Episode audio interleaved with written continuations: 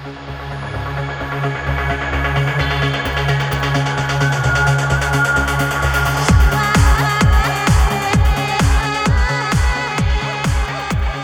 you want to follow along with us? Go to the breadcrumbministries.com website and click on the Roads Devotional tab. There you will find your daily Bible verse, a link to the Bible verses themselves, and the Roads format. You can follow along with us for free. You can also purchase your very own Roads devotional from our website to follow along from anywhere, or buy one for a friend.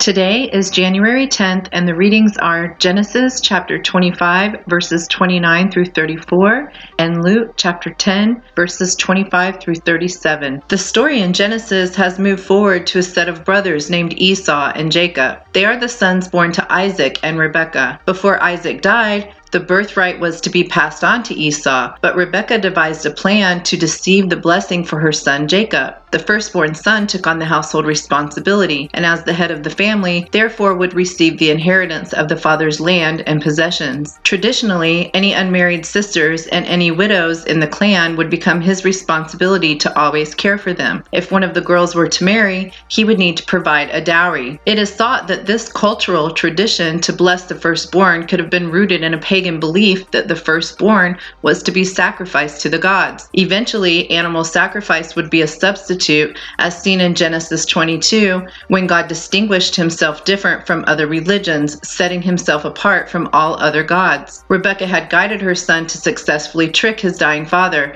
by granting Jacob the firstborn's blessing. This is the second time Jacob had cheated his brother. This passage in Genesis details the first time Jacob beguiled his brother into selling his birthright for a mere cup of stew. Esau had been famished and in his ravaged state willingly sold his birthright to his brother in exchange for some food. Don't be fooled. This lore came at a high price for Jacob. He would reap what he had sown. His payback would take seven years. Later, he is tricked by his own father in law, Laban, when in his drunken state and on the night of his wedding, Laban slips in his oldest daughter, Leah, to be the first wife in place of Rachel, the younger girl he had loved. In Luke, we find Jesus giving a parable. A religious leader asks Jesus what he must do to inherit eternal life. Instead of answering him forthright, Jesus instead asked him, How do you read it? What do you think? So the man responds with the two golden rules of Scripture love the Lord your God with all of your heart, soul, and mind, and love your neighbor as yourself. Jesus agrees, but that was not enough for the man. His heart was self righteous, and he felt the need to prove his goodness. But who is my neighbor? So Jesus goes into a parable about a man who was robbed, beaten, and left for dead. A priest who would have been a Jew passed by and did not help. A Levite also passed by and ignored the man, but a Samaritan stopped to help. He not only stopped to help, but carried the man to an innkeeper, paid for his care, and returned to check back and pay for any outstanding treatment the following day. Jesus then asked the man,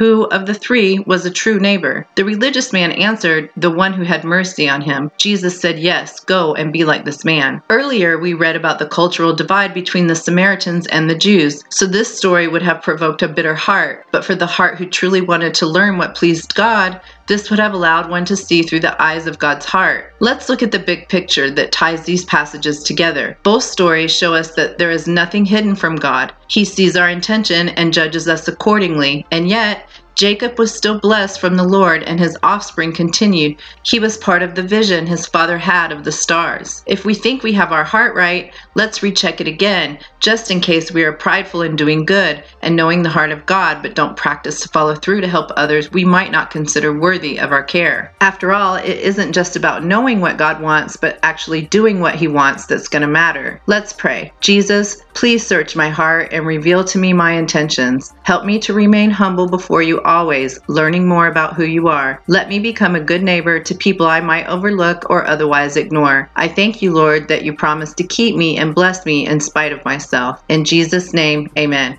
Until next time, follow the breadcrumbs. Like us on Facebook, subscribe to our blog, and visit our website, breadcrumbministries.com. Listen to our podcast, donate to our ministry, or shop